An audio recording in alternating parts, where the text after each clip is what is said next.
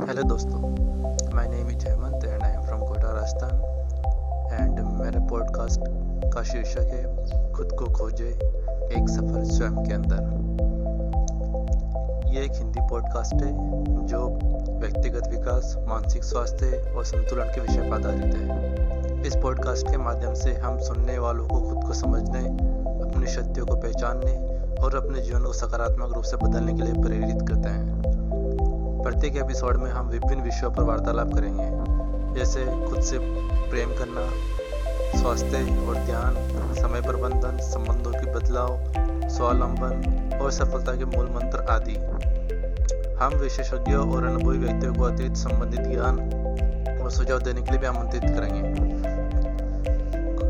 खुद को खोजे एक सफ़र स्वयं के अंदर। आपको स्वयं के प्रति संवेदनशीलता और समर्पण विकसित करने के लिए प्रेरित करेगा, ताकि आप अपने जीवन को गहराई से अनुभव कर सके। ये पॉडकास्ट आपके जीवन को सकारात्मकता, स्थिरता और संतुलन की दिशा में एक प्रकाशमान संसाधन के रूप में काम करेगा। इस पॉडकास्ट को सुनने के लिए हमारे अगले एपिसोड में आपका स्वागत है। तब तक स्वस्थ रहिए और सकारात्मक रहिए। धन्यवाद।